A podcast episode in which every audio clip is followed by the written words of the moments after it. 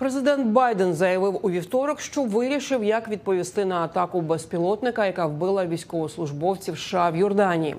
У розмові із журналістами на галявині Білого Дому перед передвиборчою поїздкою до Флориди Байден не уточнив, яким саме є рішення, яке було прийнято після консультації з радниками Білого Дому.